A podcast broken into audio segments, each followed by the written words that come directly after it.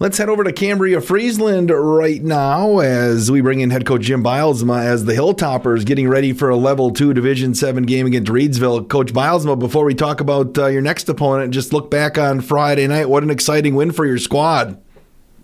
Yeah, it uh, certainly keeps adding gray hairs to the few hairs I have left. Uh, I think it's the third game we've won by a touchdown or less in the fourth quarter, and uh, but like uh, one of my assistants said after the game, whether you win by 40 or two, it's still a W, and we're still playing. Can you kind of talk about the intestinal fortitude of your team because that was a back and forth game, and just talk about that game-winning drive that uh, that you capped off with with that fourth quarter score? Well, again, uh, our kids know, and we've preached this all year that if we can keep it close, we can win in the fourth quarter, and uh, we have to preach that philosophy because we're outnumbered and outmanned in every game we go into. So uh, it shows a lot about our kids' willingness to commit, uh, willingness to sell out, to do what needs to be done.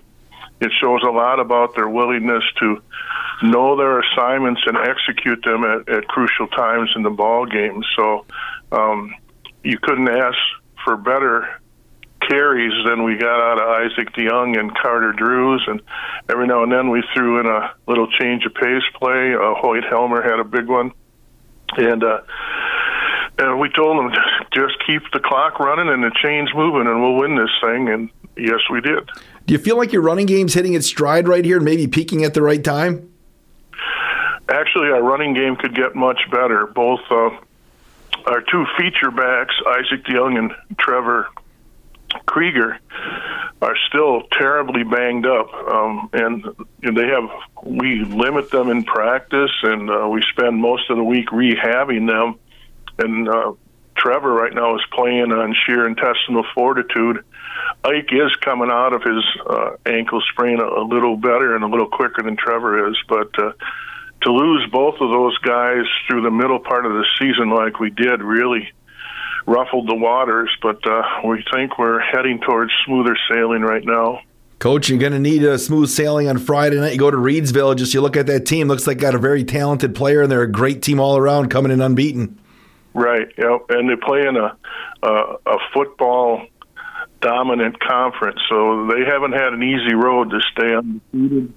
Um, but we're hoping that uh, we show up and execute our game plan do what we can do, and uh, again, um, give them everything we got, and at the end, uh, walk away with a W. When you look at film, which is well, what make what makes Reedsville so good?